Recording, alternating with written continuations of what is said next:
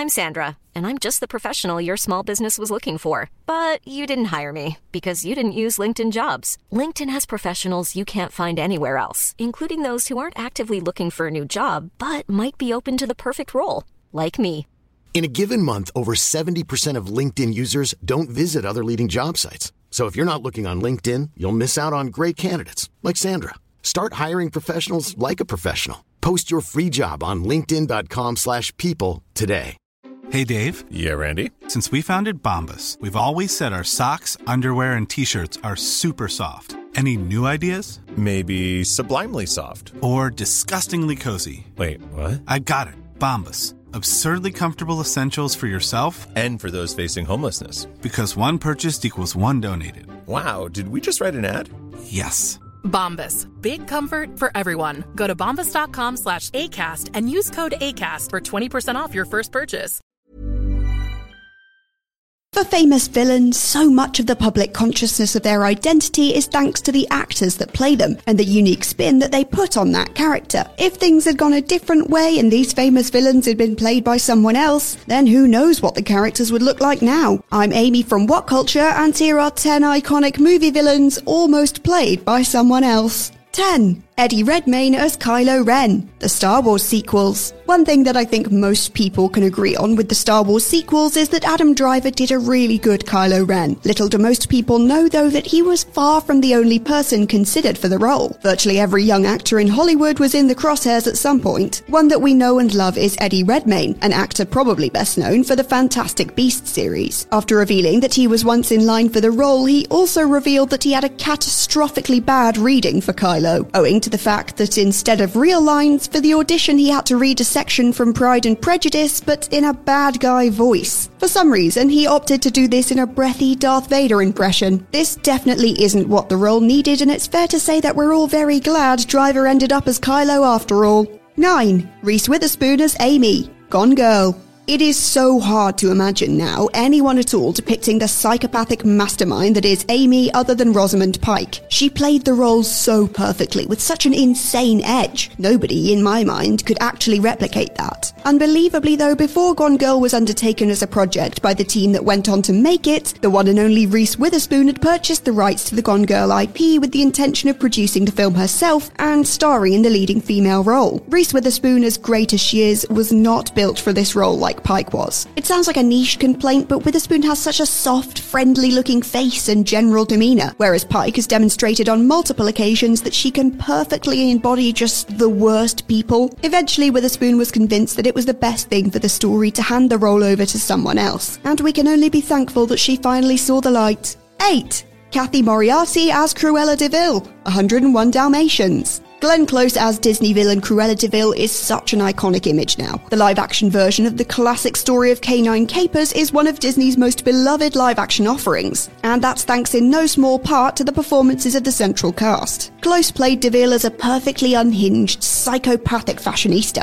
going on to inspire Halloween costumes aplenty in the years since. But believe it or not, she was almost completely uninvolved with the film after having turned down the role when she was first offered it. The next best face they could think to grab was Kathy Moriarty, perhaps best known for her involvement in movies like Casper or But I'm a Cheerleader, which those two are very different films, I'm aware. Unfortunately for her, though, despite the initial interest in her involvement, the production team had to take things in a different direction after they deemed her face too scary for a Disney film. That's just salt in the wound, really, isn't it? Not only did she lose out on a great gig, but they threw an insult in there as they booted her out. 7. Warren Beatty as Bill. The Kill Bill franchise.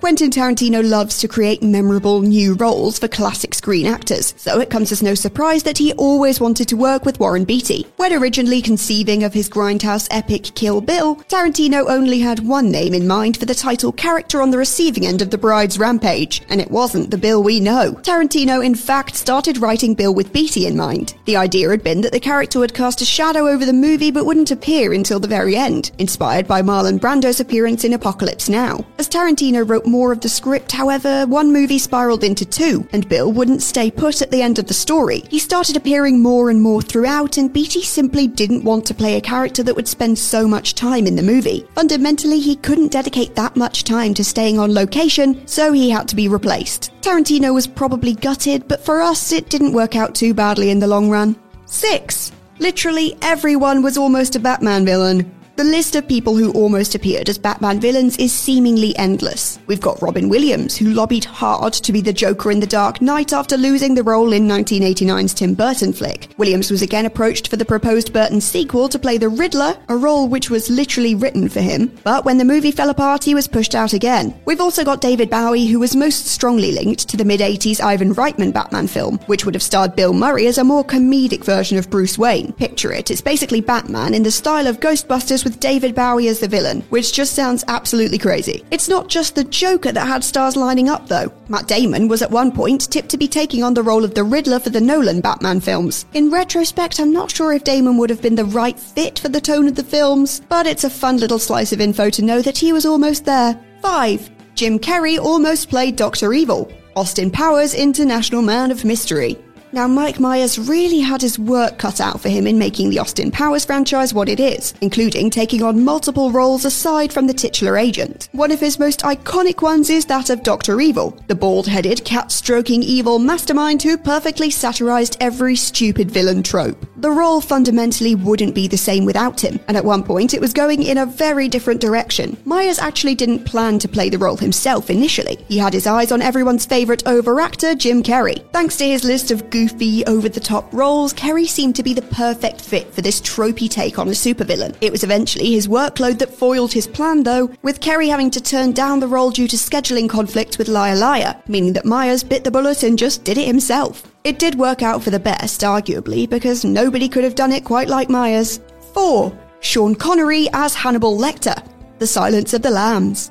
There have been some truly great Lecter performances over the years, but the most iconic remains as Anthony Hopkins. For only 16 minutes on screen, Hopkins earned himself a Best Actor Oscar, and if that doesn't show how phenomenal he was, then I don't know what will. It's insane to think then that he wasn't always going to play the role. Director Jonathan Demme initially thought Sean Connery was the perfect fit for this smooth cannibal, seeing in the former James Bond just the right mix of intelligence and physicality. Plenty of big Hollywood names wanted the chance to sink their teeth into such a meaty role, with everyone from Dustin Hoffman to Morgan Freeman expressing an interest in playing the cultured criminal genius. But disappointingly for Demme, Connery was not one of them. After Bond turned down the role, calling it disgusting to boot, Demme was forced to go elsewhere and we ended up with Hopkins. Well, Sean Connery, it was your loss really. 3. O.J. Simpson as the Terminator. Terminator. Can you actually imagine, like seriously, can you imagine a world in which Terminator was now a dead, untalked about movie because the Terminator wasn't played by everyone's favourite muscle man Arnie, but by the very controversial character that is O.J. Simpson. It was when big name action stars including Sylvester Stallone and Mel Gibson had already turned down the role that the studio first suggested O.J. It seemed that there wasn't an appetite for a role with only 17 lines in the whole movie, with most actors thinking that there wasn't enough to work with to give a good performance. Well, more fool them, I guess. At this point, the former American football star had been slowly building a career for himself as a movie actor, and he certainly had the physical build to play the role. I mean, yes, Arnie is famously big and muscular, but OJ was pretty built too. Cameron, however, rejected him outright, and you want to know his reasoning for this? He said that OJ simply had too nice a persona to ever convince audiences he was a cold blooded killer, and for legal reasons, I won't be adding anything else to that statement. 2. Julia Roberts as Annie Wilkes. Misery.